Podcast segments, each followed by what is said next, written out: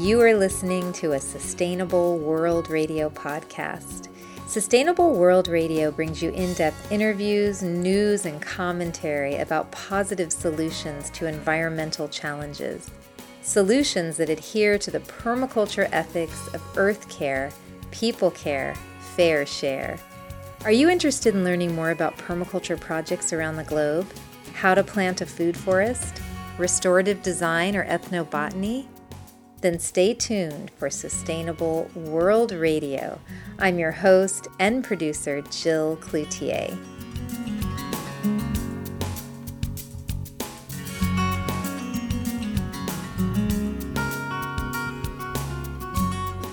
My guest today is Michael Judd, author, permaculture designer, and founder of Ecologia, edible and ecological landscape design.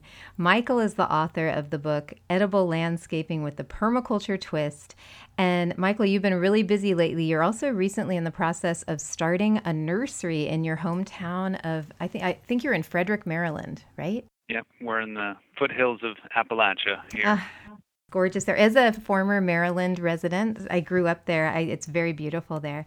Um, today, we're going to be talking with Michael about food forests and some uncommon fruits and plants to include in your food forest design. So, welcome to the show again, Michael Judd.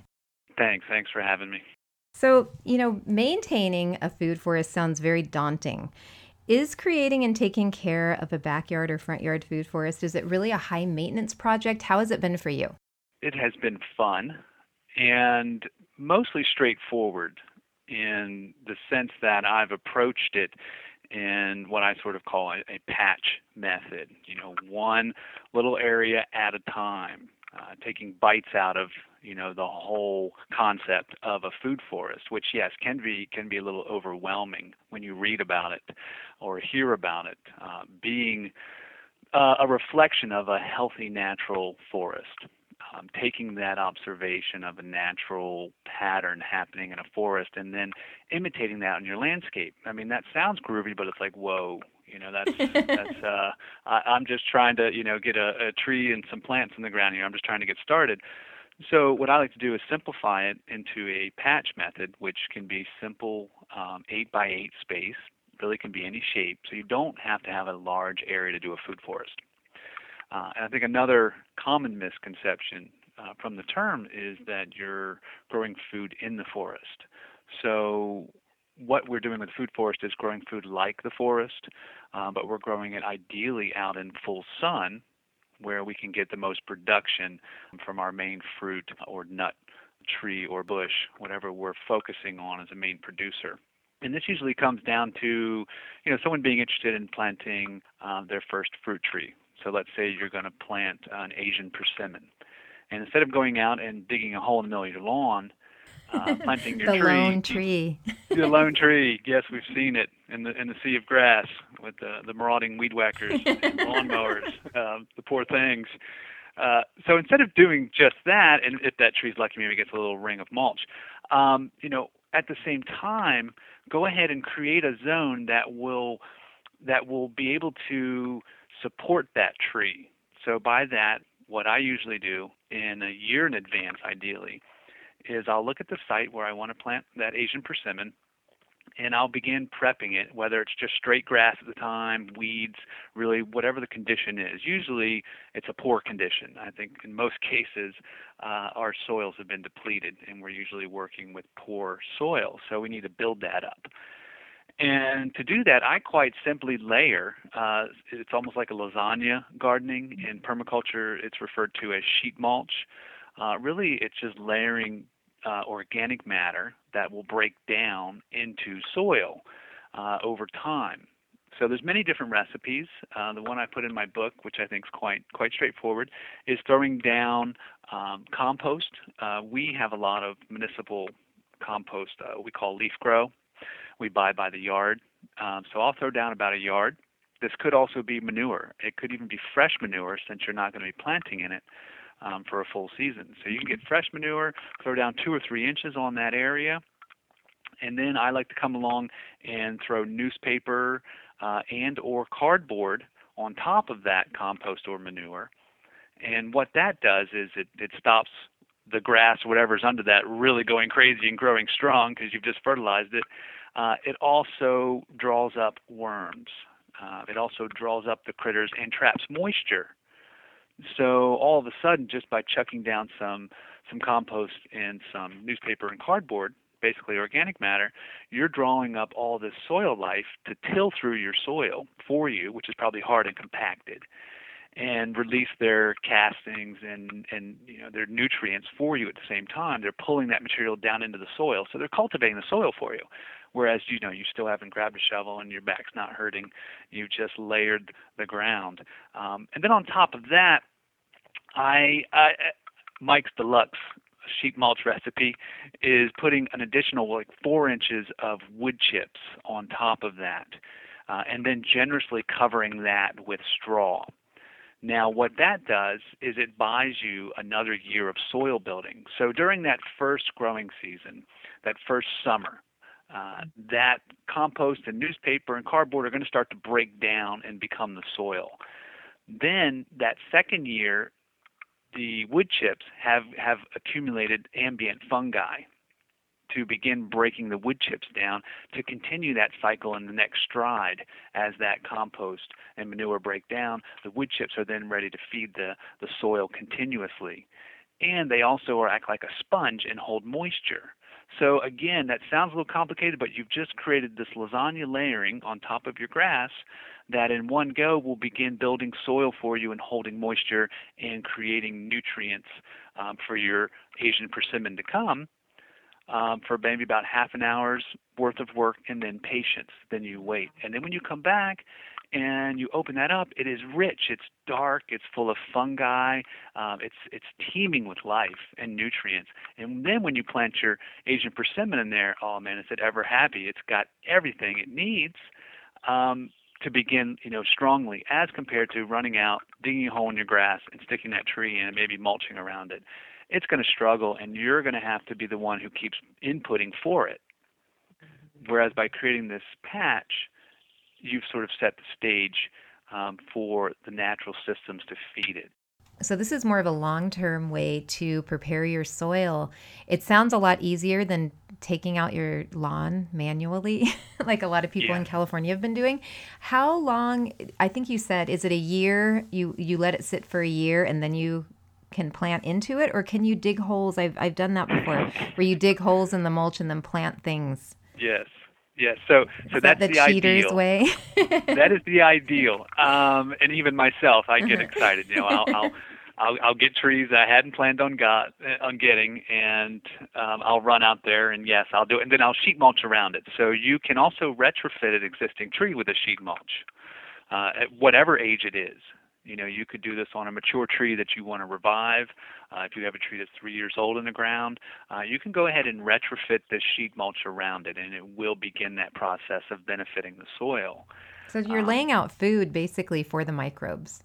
Yes, for the mycelium, the microbes, the worms. Uh, if you've ever sort of left a, a piece of cardboard outside for a while or a piece of plywood and you come back a year later and you pick it up and it's just it's just teeming with life under there and critters and it's it's black and moist. That's basically what you're doing is you're creating this habitat and food source um, for everything that feeds our trees and our plants. Um, so it, it really you don't necessarily have to understand all the all the ecology of it all the chemistry. Um, you know it's it's sort of just composting in place and and these patches can be planted with anything you would like. You know, that's a great way to start uh, a, a pumpkin patch. That's a great place to come and plant your lilac bush, your rose bush. Um, you know, whatever it is, you are creating a, a healthy uh, soil that also has a lot of water retention. So it's nice in the sense that when you go through the drought, it's going to be it's going to have a lot of available moisture. So you know, chances are you will you will not have to water or you will reduce your watering dramatically. And as water moves across the landscape, when it hits these patches, they act like sponges too. So whoop, they suck up the water and they hold it. And that's why I find doing that four inches of wood chips really helps uh, because it extends. If you do just compost and newspaper and straw, then that's going to last one full season, but then it's going to expire. You know, mm-hmm. the food availability and the organic matter are going to turn into soil, which is great. Um, but then you've got to feed it again. You're going to have to come back and feed that for a couple of years until everything gets established. Whereas when I do the wood chips in there, I'm setting two to three years of soil building in one go. Um, so it's a little, it's an extra step, but those wood chips add uh, a really nice extra dimension, and they bring in much more fungi, which you know most tree species have have a stronger affiliation with than you know a strongly bacterial soil. And you also, in in your book, um, recommend, and this might be for people who have more experience, but inoculating your wood chips that layer with garden giant mushrooms. Yes, the Stropharia, the wine cap mushroom, which uh, which is delicious and very productive, um, and it's a terrestrial uh, fungi. So it'll move along the organic matter in your landscape. So yes, it's a, a food forest patch is a great place to start. If you do purposely inoculate your wood chips, just make sure there's lots of straw and moisture for it to get started. Uh, I find once the wine cap is established in your landscape, it will just spread everywhere as long as you've got organic matter and decent moisture. So I find them popping up everywhere now on my landscape, which is wonderful. You know, I did a couple initial inoculations, and now they're just everywhere. They're a really hardy fungi and very tasty. They uh, they have a very nice sort of meaty, nutty flavor to them. And you want newer wood chips, right? If you're going to do that. Ideally, yes, it would be a majority of hardwood uh, wood chips. Um, harvested ideally within maybe the last six weeks of being chipped. Unless it's wintertime, they were chipped, then they'd be fine to begin inoculating in the spring. Um, here on the, the, the Mid Atlantic, I usually start inoculating mine in late March, early April. Um, and then I'll sometimes get my first flush of mushrooms, you know, late that fall. But then certainly the following years, uh, they they really begin to produce, and you have to keep them fed. So you've got to continually put that organic matter in there for them um, or they'll begin spreading and sporulating around your landscape and find organic matter themselves. And, and, they do that huge benefit. They're a very strong mycelium. They're very strong fungi, so they're they're bringing in all those benefits to the rest of your landscape. That you know, they when they're symbiotic with the plants in your landscape and the soil, they're pulling in more nutrients for your plants. So they're boosting the overall health of whatever you have planting and probably your neighbor's landscape too. uh, so it's really something you want to propagate and spread, whether you eat mushrooms or not. Uh, you know, it's a, it's one of those sort of keystone species in a healthy landscape, a food forest, a garden. Um, I love having them all over the place. And yes, I don't eat, you know, maybe even a quarter of them. There's so many. Wow, that's so great. Yeah, so you're growing food and fertilizer at the same time. Exactly. I recently moved and our yard is a weed forest. So do you think, and it's the type of weeds that bite you, you know, the kind Boy. like foxtails, it's not pleasant walking around barefoot. Um, would you recommend sheet mulching for people who have that problem where the soil, I know it's good because it's the feeling of it's good, but it's just right now very dry because of the California drought and yeah. then just weed city.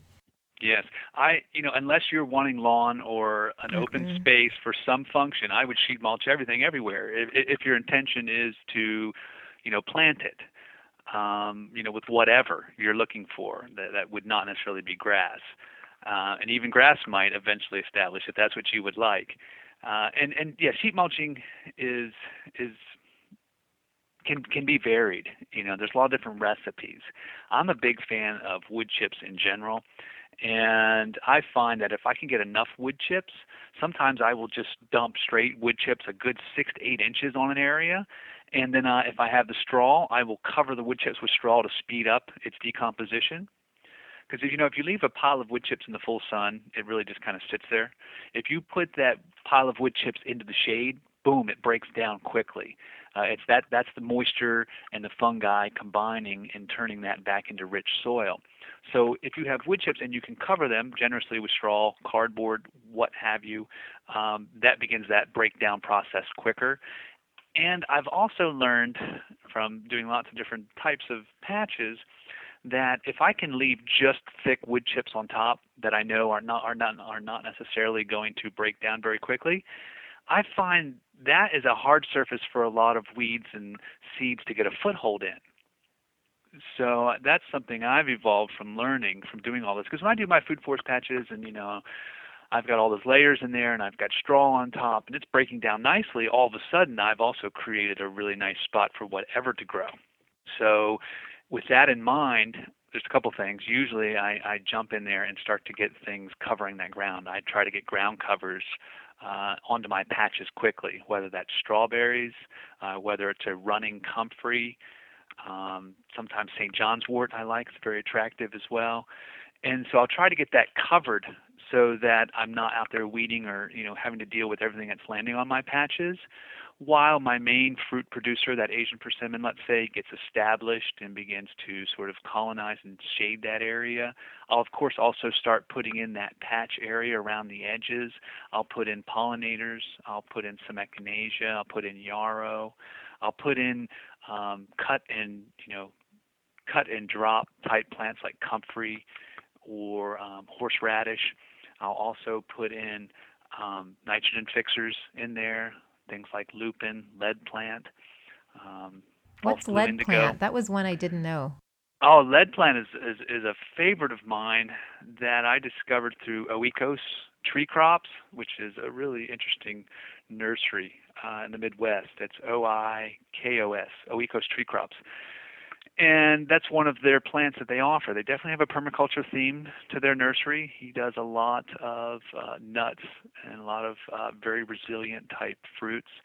And one of the plants I got from him was lead plant, and it's a prairie um, nitrogen fixer from the legume family. And I stuck it out in my landscape here, and it has gone crazy. Um, it, it becomes a fast established woody perennial um, that is prolific in its growth and in putting out these large flowers, which becomes this amazing pollinator. Uh, the flowers almost resemble the butterfly, uh, butterfly bush, and the deer don't eat it. So we have we have a lot of deer, and so what I you know my landscapes have to be resilient uh, or designed to exclude deer from certain areas. The lead plant's wonderful. I put it, you know, now between my pawpaws and my other fruit trees, and I can come in and chop and drop it um, two, three times a season, so that it doesn't outgrow the space and the and the trees I planted next to it.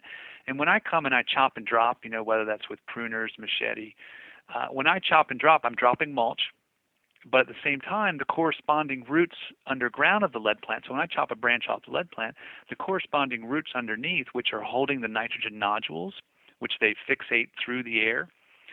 So when I chop and drop, those roots underground die and release nitrogen at the same time to the surrounding plants. Now, the nitrogen is also accessible to those plants even when those roots are still living, but it's an extra shot when you chop and drop and release that. So I can go through an acre of a food forest and I can chop and drop within 45 minutes or an hour, and I will have mulched and fertilized my entire system, and I'm you know I'm back swinging the hammock.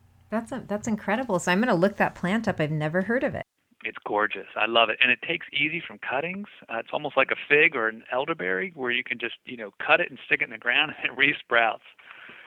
It's a wonderful feeling. So this gets us now into Michael the idea of pl- planting guilds, and can you tell listeners what a guild is and some of the benefits of of them? Guilds guilds uh, is a permaculture term, uh, basically for companion planting. Um, but it also goes beyond just the plants. It sort of is a small ecosystem that gets created. So going back to the idea of a patch. so we're creating a patch, and a patch can be any size, any shape. A food forest has no set definition. the concept of a food forest is something that you know that we are all creating as we experiment with it right now. It has a long tradition in the tropics where they just naturally occur. Um, so here in the temperate zones, Dave Jacke and others who are researching and sharing that information. Uh, in England, it's been going on for a while, uh, but really, it's it's it's very malleable in the sense that you know what we decide to experiment with and do is really what it's all about. So that's an encouragement to everybody uh, to not feel daunted that you have to understand a certain science here. Uh, there are some good outlines to follow, but really it's a go for it situation. Observe, um, change, learn, fail, adjust, uh, and it's a, it's just a wonderful um, way of gardening and growing. Uh, that that feeds also the soul. because uh, I love being out of my food forest. There's so many different interactions and things going on. It's this almost this Alice in Wonderland, you know, type experience. It's enchanting. So, are would you say that the guild, guilds can also? It's almost like um, you know how they say some plants get along well and others don't so much in the garden. Is it similar to that? Yes. Yes. Um, now with a guild, if we're talking about a food forest, um, you know, establishment and a patch, it kind of goes back to what I was talking about, where I would plant around that that that fruit tree. I would plant pollinators, things that would draw in, basically creating this little ecosystem that supports that main producer for you uh, or that that main tree or that main medicinal bush or whatever it is that you're wanting to focus on as your main producer, you want to create a little ecosystem for it so that you're not having to run out there and put input. So you know the American landscape, the general American landscape. You know, people are running to the nursery. They're buying all this bagged goods. They're going out there. You know, they're feeding their trees. They're watering their trees. They're putting all this energy into their landscape.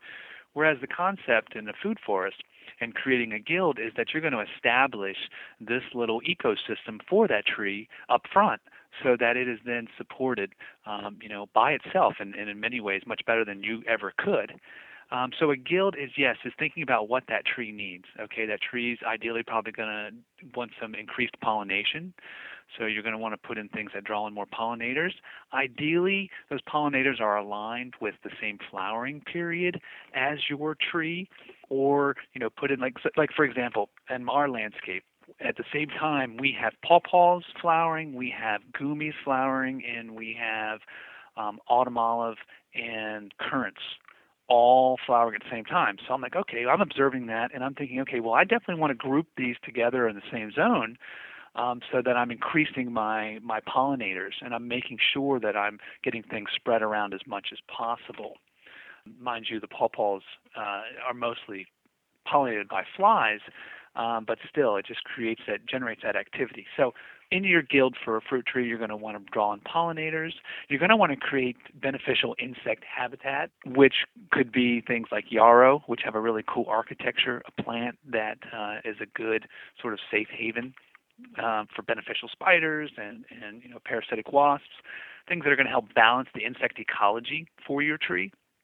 So you're creating habitat, you're drawing them in naturally. And then I'll also plant things that will become my mulch in the long run. So yes, up front I'm putting in materials to jumpstart things, but then I would like to grow what I'll need. So putting in comfrey, this fast growing, deep rooted plant that I can three or four times in our season chop and drop, you know, this very nutrient rich leaf right there on the surface. So I'm growing my mulch where I need it. And it's so medicinal. It's a wonderful um, to make salve out of and face creams and all sorts of things. It is a wonderful plant that I find many use for, and a wonderful pollinator. It is a great pollinator as well, so it really combines there. And it, for us, it shoots up early in the spring. It begins to flower right away, so it's an instant pollinator, and it's drawing the the bees into the zone um, where I've got my fruit trees and, and fruit bushes. So it's a winner all around. And then another um, plant that I noticed that you mentioned, which I think the seeds are poisonous, so it may not be good for people with children or pets, but is the blue wild indigo as a nitrogen fixer. Yes, it's one. It's also a very beautiful plant uh, in the landscape. It is not deer resistant. it, it is uh, is quoted as being deer resistant, and I tell you, our deer love it Um, at least you know while it's small. Maybe once it's established, it'll take you know the grazing. So I would maybe potentially you know give it a head start by by fencing it as it comes up. So that's a, a very attractive point. You know, I love mixing in the beauty with my food forests and my landscapes and and you can have both. Uh, I know it's not everyone's focus, but um, it, it easily can be. And these so these these guilds are also quite flexible. The nitrogen fixers I do like to get in kind of closer to the, the the trunk or the center of the bush, whatever it is that I'm growing in the center of my patch, and then with the intention of that chop and drop and release don't be afraid to get close in with those. The other ones, you know, you might want to think about okay, that tree when it matures, it's going to have, you know, maybe a 12 foot wide canopy. Some things, if it's inside that canopy, are, are may die out if they need more sun. and that's okay. You know, a food forest patch can keep evolving and it can keep expanding. So I'll come back to my patches and I'll add a couple more feet on every year as I have time. I'll come out and I'll lay down cardboard and straw and just keep extending it. Then also when I'm coming back from some kind of plant fair or a nursery I stopped by and I fell in love with that plant I didn't plan to, I come home I have I have this wonderful planting space for my perennials. So it kind of creates this perennial garden space really for planting whatever you like. I'm a big fan of wormwoods. Uh, I think they're beautiful. The deer don't eat them. They're very medicinal. So, you know, I've got different wormwoods going in different places. You know, I'll get new gooseberry varieties um, new Currants, and I just have these wonderful ready spaces on the periphery of these food forest patches to begin planting all these different perennials that I come across or think about. So it's kind of like a perennial garden. And yes, and, and then you can mix and match. I will tailor my guilds to be deer resistant. I will tailor them to actually be a sort of a deer fence around a more sensitive tree in the middle instead of having to fence it i'll design my guild. So you can your guild can swing one way or another. Maybe you want to harvest more medicinals from your companions. So maybe you'll lean more toward motherwort and other type of perennials that also can be chop and drop you know, I mean, it, it's it's something you got to get used to and comfortable with, chopping and dropping, you know, some of your beloved plants. But it really does have a long-term benefit. And the comfrey is another great example of a medicinal that's also a chop and drop and also a nutrient accumulator. And it volunteers very easily. Yes, well, there's I have three different types of comfrey. There's the the tall standalone, uh, sort of the the darker purple flower. Probably the most common comfrey. I want to say it's probably a Russian variety, and it's pretty sterile. Uh, the seeds don't really spread, but as soon as you take a little chunk of that root, or or if or if you take a rototiller across it, yes, you're going to have a, a large area that will always be comfrey. I have another one I've found, and I'm not sure if it's if it's the Heathcote variety, but it's about 18 to 20 inches tall, and it's a runner uh, and this is my favorite, um, a big pollinator as well. And it's a, it's a pretty it's a pretty opportunistic runner. Uh, it's not crazy crazy, but it'll it'll colonize a food forest patch area nicely for me. It may exclude a few of the other smaller things in it, but then it's pulling out all the weeds. I can come through and I can chop and drop it, um, you know, three, four times a year. So I'm building that soil. I've got mulch in place. I'm not worried about coming back and having to add more material from the outside to that patch. Um, so if you have space, I like to do that. You know, food forest is going to be different for everybody. I have quite a bit of space. You know, I've got a couple acres, and I have a lot of food forest patches that are all melding together now into the more dynamic concept of what a food forest is without me necessarily having to kill myself really thinking about all of that end game uh, just by spacing my patches out about every 15, 20 feet and with consideration of whatever that tree in the middle is going to be mature size and then i just keep sheet mulching between them uh, as I have time in planting, and so it begins to become this mosaic that is largely just the things that I fall in love with, the things that I want to plant, the things that deer don't eat. It just be, it's it's you constantly evolving, and it's showing me what works well, what doesn't. It's this wonderful learning ground. But you know, if you have if you have space for one little patch, um, then you're not necessarily going to want to put an aggressive ground cover in there. You're going to want to maximize that space to get some different fruits out of it. You're probably going to want to put, you know, a gooseberry in there, currant bush, um, you know you're going to want maybe strawberries you know to to utilize that that eating space if you're not dealing with deer things. So really it's very flexible. Um, it's it's it's a great guide. It can be forgiving and and when it's not that's just another push in a different direction. Uh, it, it, it, one of the things that's possible is potentially to overplant it. Um, you have to realize that a lot of things are going to get shaded out but when you first start your food forest patch, you definitely have an opportunity of a lot of open sun. So you can start you can grow a pumpkin in there, you know, while you're waiting for your tree to get, you know, more than four or five feet tall and begin to spread you know, its branches and leaves. Um, and then you can begin working with things that maybe are more shade tolerant as it grows larger. You can put some more of your woodland medicinal herbs, you know, closer in under that canopy. You have to know where things grow in nature and then apply that to your patch or food for forest. Yes, but again, I would not um, put that as a prerequisite. You know, I don't want people to feel daunted like they need to have a large plant knowledge to do this. Uh, I think the best teacher is doing it and learning. Uh, yes, you're going to make mistakes, but that's really, really what's going to cement your understanding of what works or what doesn't. Uh, I, I like to treat it as just something that's very exciting, uh, an experiment, rather than thinking, oh gosh, I better really learn a lot about this before I do it. In, in which case, you may never do it. Uh, and, and if you start learning about it, reading some of the larger books on it, it's like, whoa, I'm, I'm I'm overwhelmed. this sounds great, but where do I even start? And I don't know these plants. And you know, you you just kind of uh, you know psych yourself out of it. Whereas if you're like, man, I'm just going to go throw down a bunch of organic matter and and wait and come back and just you know start putting in plants that I love. And, and ideally ones that grow easily, which which you know I think we're going to talk about here shortly.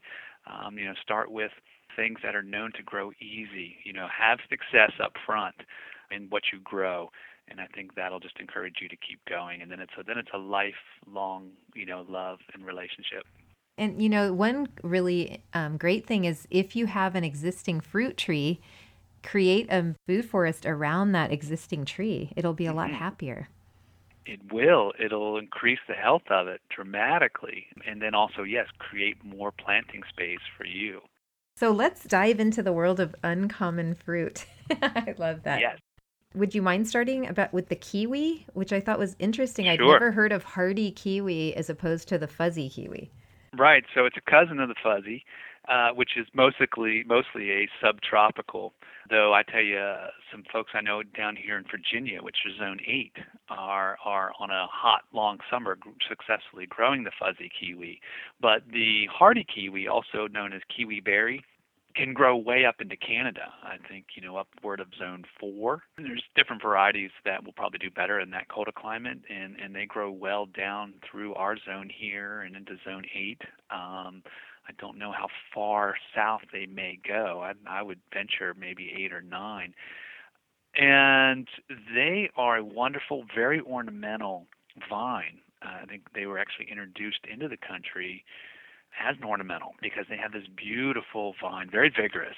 Uh, think wisteria here, you know, very, very, very opportunistic plant here. So it grows and then it has these beautiful red stems on and these gorgeous shaped leaves that are really not too troubled by disease and insect. So it's this beautiful vine and then to boot a female hardy kiwi will, will produce a hundred pounds of kiwi berries. So now these kiwi berries are the size of a really large grape. They are smooth skinned, lime green, and you pop the whole thing in your mouth. Uh, as compared to the fuzzy, which you know, yeah, you don't you don't want to. unless that's your thing. But it has when you open a kiwi berry inside, it has that same emerald green uh, ah. pattern, and it has the same flavors. I find them actually to be uh, much more enjoyable than the fuzzy because they don't really have that that acidity uh, to them, and, and they're very sweet. I mean, I, I get sugar belly every time I run into a a, a fruiting uh, hardy kiwi bush, and, and and they glut fruit like I say, 100 pounds. So it's a very rewarding vine to grow. You have to be ready for it. You have to be ready.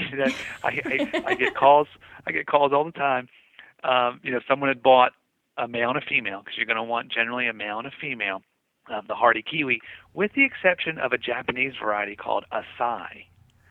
Now, I am just starting to grow an Issai, but it is purportedly self fertile and is also a little smaller. So that is a definite benefit, especially if you have a small space.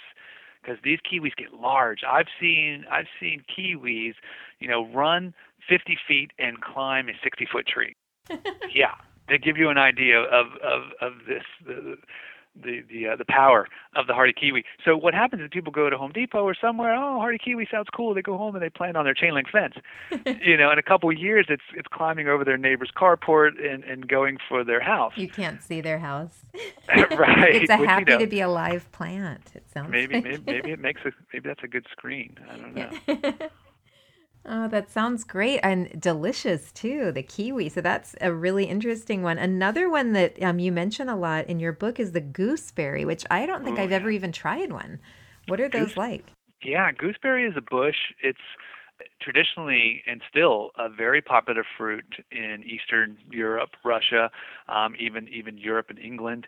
If you meet folks um, who grew up in Europe and those parts of the world, and you mentioned gooseberries, they will just light up. It's something else to watch, and they'll get this glazed look and excited, you know, look on their face, and, and they'll talk about gooseberry pie and all these things that they remember their grandmother making, and and so it's it has a huge history over there, and it it began strongly in the states. Uh, you know, I think around the turn of the last century in the early 1900s.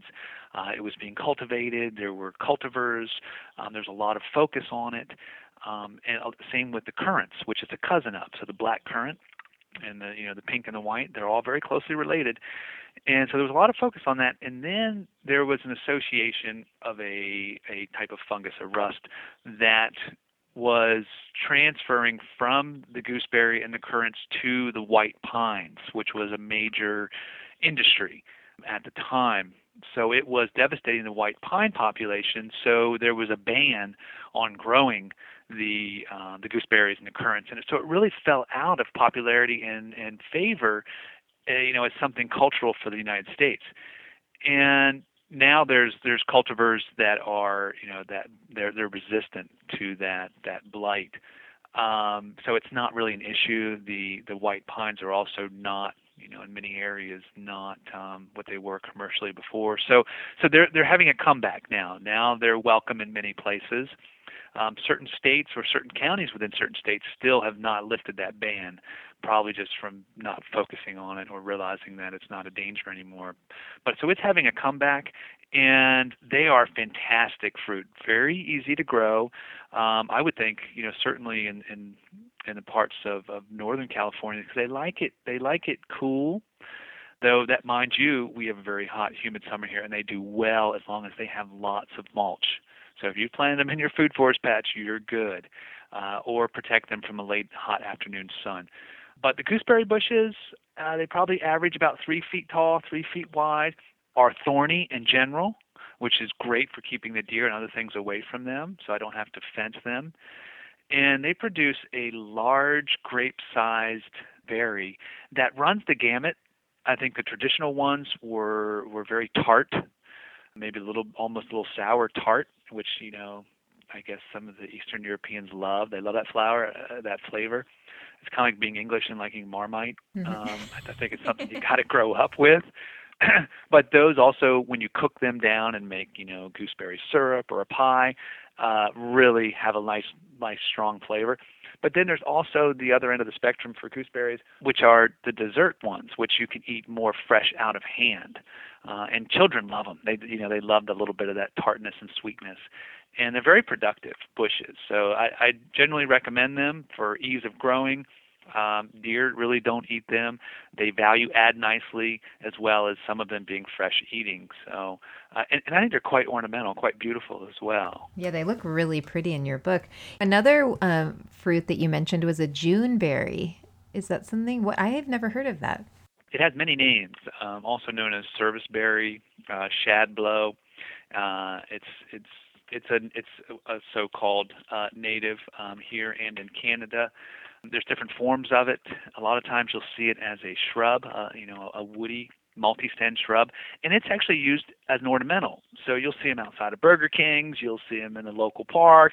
People don't realize it, and it's loaded with very delicious berries.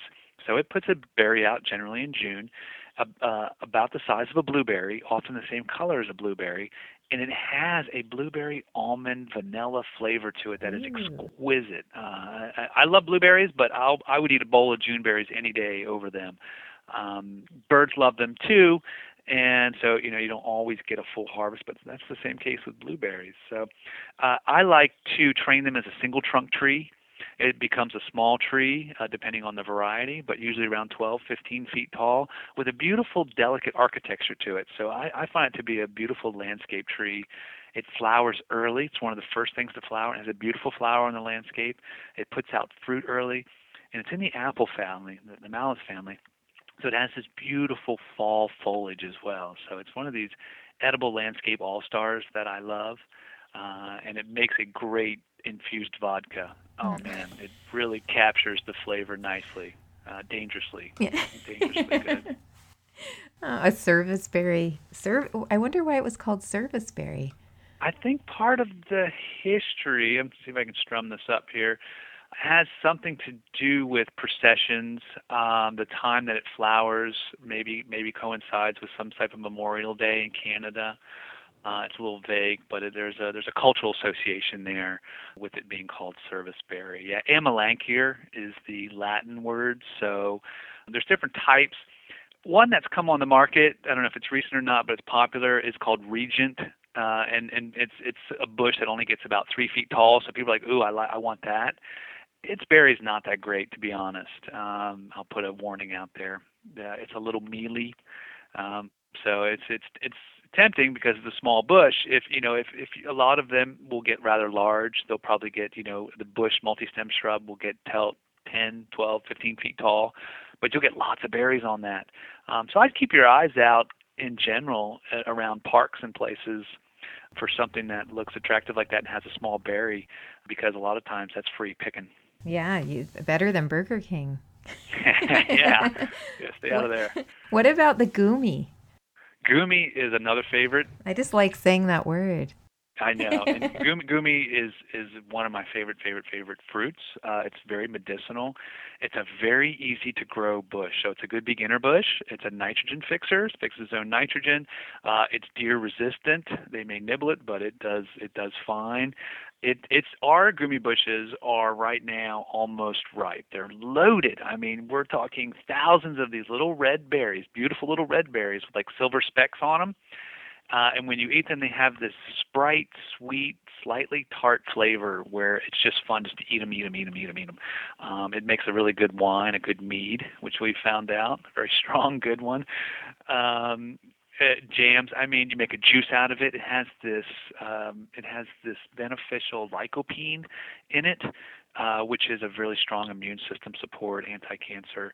Um, so it's very medicinal. It's also a huge pollinator uh, it with its cousin, the autumn olive, which has been vilified, unfortunately. Which I'm I'm observing the autumn olives and the goumis on our landscapes here, and I'm noticing them to be one of the largest attractants and beneficials for insects, for pollinators, for birds. I mean, we're talking an amazing ecosystem uh, service provider here, and, and people are vilifying it because it's spreading and growing everywhere. Um, but it's filling these niches. It's filling the voids that that we as humans are creating, and I'm finding it, in, in my observation, to be an amazing species. Uh, so the goumi and the autumn olive are, are cousins. Um, they flower at the same time, early in the spring, and for a long time. So great, you know, the bees love it. And then the goumis will fruit quickly they'll come, you know, in early June in our area, whereas the autumn olive, that is the fruiting's delayed all the way until, you know, the autumn. Uh, which is amazing that they flower at the same time and then develop their fruit so differently. So you're getting, all, you know, if you have them both in your landscape, and there are choice varieties of autumn olives, mind you, that are just exquisite. And what do they taste? Are they olives? No, no. Mm-hmm. It's a very small berry, uh, very much like the goumi. Um, I think the Goumi's definitely got a, a much much better dessert quality as far as eating them out of hand. That some of the select autumn olives do it too. They're more of a round berry, slightly even smaller, and they're great to make juice out of, to make alcohol out of, um, to you know juice you know make different things with or just eat right out of hand it it's a bush it's relative of the russian olive which also has edible uh, varieties I should probably point out here while I'm thinking about it, uh, one of my highest recommendations for learning about all of these and other uncommon fruits is Lee Reich's book. He is one of my gurus when it comes to learning um, about different uh, uncommon fruits. So Lee Reich, uh, it's R-E-I-C-H, uh, one of his books, one of his many books, but one of my favorites, which I always have near to hand, is Uncommon Fruits for Every Garden. And each chapter is just an exploration, a really nice, comfortable, entertaining exploration of June berries, of pawpaws, of mulberries, of the persimmons, of the goumis, the autumn olives, uh, the che fruit, the currants. Um, you know, it's just a fantastic read. Very, you'll learn a lot from reading this book. You'll you'll you'll feel as if you begin to know uh, something about you know these different fruits, what they like, how to grow them. Um, so I recommend that book for anybody wanting to get into growing uh, uncommon fruits, which are also easy to grow fruits. So when I say uncommon, I'm not talking exotic. I'm not talking, you know, something challenging and taking a lot of input and skill. These are very easy to grow as compared to, you know, in our area, it's very challenging to grow peaches, nectarines, many apples, many pears.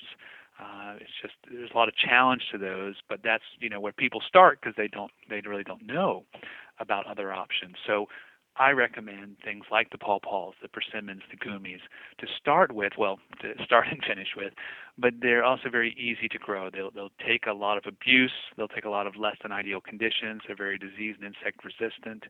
Um, so you'll, you'll have success uh, much more easily when you start with something uh, that that's already pretty resilient. Mm-hmm. That makes total sense. Now, I'd love for you. I think you even named your nursery after the pawpaw. Can you tell yes. our listeners why do you love this plant? Oh, the pawpaw is gorgeous, and it is a relative of the custard apple from the tropics. You know, I spent I spent you know a better part of two decades living in in rural Latin America and the tropics, and I grew you know all kinds of different types of custard apples. Is that cherimoya? Uh, Cherimoya is a subtropical relative too, so that's that's kind of grown maybe in your neck of the woods. Yeah, uh, my California. favorite fruit. Yes, so it's gorgeous. It's custardy.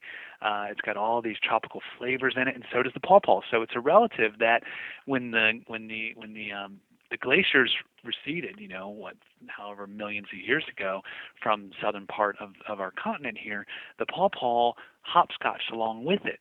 And so we basically have this tropical custard apple growing up here, all, all the way up into like zone five, uh, giving us this this fantastic fruit and this gorgeous tree. It has these huge lobed green leaves that are tropical. Um, so it's a it's a beautiful landscape. Now, traditionally around here, it grows wild in our woods as patches. So it, it grows in the understory in the shade, but usually it doesn't grow very tall and it spreads out and doesn't really fruit unless it has sun. But when you take a good select variety of a pawpaw and you put it out into full sun, it grows into this beautiful pyramid shaped tree, about 15 or 20 feet tall, uh, very carefree, has a deep taproot, so it can get that water down low, take care of itself very easily. Uh, doesn't really have pest or insect problems. The leaves don't get marred by disease. It has these gorgeous, I mean, if it's a select variety, if it's a grafted variety or select variety, these are like large mango sized fruits that inside have this gorgeous yellow custard that is reminiscent of banana and grape and mango, apricot. It has all these different wonderful flavors and this custardy goodness. It's dessert. It's dessert and a fruit. I've only tried one thanks to you and yeah, that was that if I could get those all the time that would be my favorite fruit. It was unbelievable how interesting and just delicious the flavor was. I've never had anything like it. I know, and it grows here, um, you know, wild and easily in the landscape. So it's uh, another one of those edible landscape all stars in its ease, its beauty, its production. And the reason that we're not all familiar with pawpaws is it does not have a shelf life. So it's one of these, you know, you almost have to grow in your backyard. Does it need cool weather and a lot of rain? It, it it definitely likes moisture. Anything with that large a leaf is quite indicative of of uh, a lot of rainfall. You know, you take you know desert species, uh, mesquites and things, very small leaves. That's related to you know how much water and rainfall there is. You go to a lush area like we are here in Maryland or the tropics, you get those big leaves. That's an indicator of a lot of rainfall and humidity. So when we observe the pawpaw and look at that large leaf, we're like, okay, this kind of fits into you know an area with with a certain amount of humidity. Of course, you could supplement that uh, you could water it.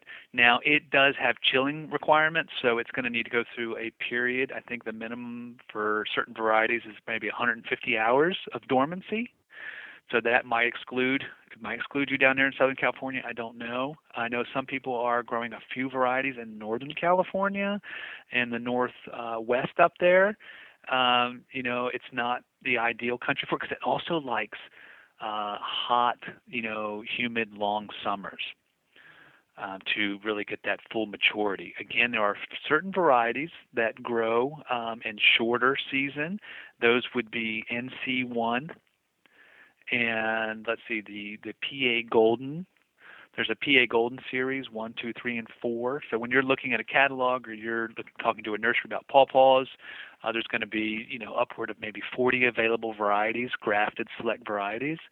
If you're living, you know, in zone six or you know potentially zone five, you're pushing it uh, for you know for getting your fruit ripe. Um, you would look to those varieties, NC1 and PA Golden, um, and who knows, maybe some nursery in your area might also say, well, look, we're having we're getting fruit off of this variety. So you, you definitely don't want to just jump and grab, um, you know, any variety. Like where I can grow almost every variety where I am. We're in the heart of pawpaw country, so the Mid-Atlantic, southern Pennsylvania, Kentucky, Ohio, uh, where we are here in Maryland, and Virginia, uh, and they, they, they even grow all well all the way down into parts of Louisiana. So it's got quite a large range. So it's definitely worth learning about and trying. And what a treat to have that tropical flavor on the mainland of North America. It's incredible. Yeah, there's not much that has it. Another unique favorite of mine is the Che fruit, C H E, like like Che Guevara. Um, it is a mulberry relative, which means it grows very easily and very well. Uh, and I, I want to say its history might even might have something that was discovered around our region here uh, in the Mid-Atlantic and it is a mid-size uh, small fruit tree or shrub, and it puts out these these round red fruits. And there are seedless varieties, so you would like to get ideally get a seedless variety, uh, which which I know Mike McConkey at Edible Landscaping uh, Nursery uh, has, and I recommend his nursery for many things. He, I think he ships almost throughout the whole season. He does a lot of potted plants, so he'll have a lot of these uncommon fruits. Anyway, if you can get a che fruit from him, a seedless che fruit, it is another exquisite, very beautiful. And this fruit's late in the in the season, so in the autumn, and it has a strawberry melon flavor to it, uh, and very sweet. So again, another one of these curious, easy to grow plants that have uh, almost tropical um, you know flavors and, and, reminiscences about them. Do you know the Latin name of the che fruit? Oh man, I have trouble saying this one. Botanical name is Cudrania, C U D R A N I A, tricuspidata, T R I Q U S P I D A T A. It looks beautiful. I mean, I think it's a, quite an ornamental small tree if you train it as a single trunk. Um, it kind of gets this umbrella shape, and then the fruits look like dangling, you know, Christmas balls. I mean, they're, they're gorgeous. Well, I can't. I'm going to look that up as soon as we're off Skype. Yeah. So, are there any other fruits or um, foods that you wanted So, you want to talk about today? Oh gosh, I could talk all day. Um, I, I find, in general, berries are easy to grow if someone is is getting started in fruit culture that berries tend to be easier in general, you know, more carefree, more resilient, and uh, oftentimes, you know, less disease involved. Uh, elderberry is a favorite of mine. It's it's beautiful. It's ornamental. It's resilient. It's fast growing. Deer do not eat it. Immune booster. Yeah, it's growing medicine. Yes, and it grows in very wet spots. So a lot of times, if there's an area where things are kind of boggy and just you know nothing's growing well, I'll stick elderberry in there and really take advantage of that situation. It makes great wine, and, and you know you go to the health food store, and the section for colds now is Sambucus this, Sambucus that. It's it's all elderberry, and it's very easy to grow. It's very easy to process. It's a copious producer, so it's easy to make medicine uh, and, and very easy to grow. So that's another one of my favorite. It takes easy from cuttings, so it's easy to propagate. Uh, literally, almost just take it and stick it in the ground, and it'll it'll begin to root and leaf for you.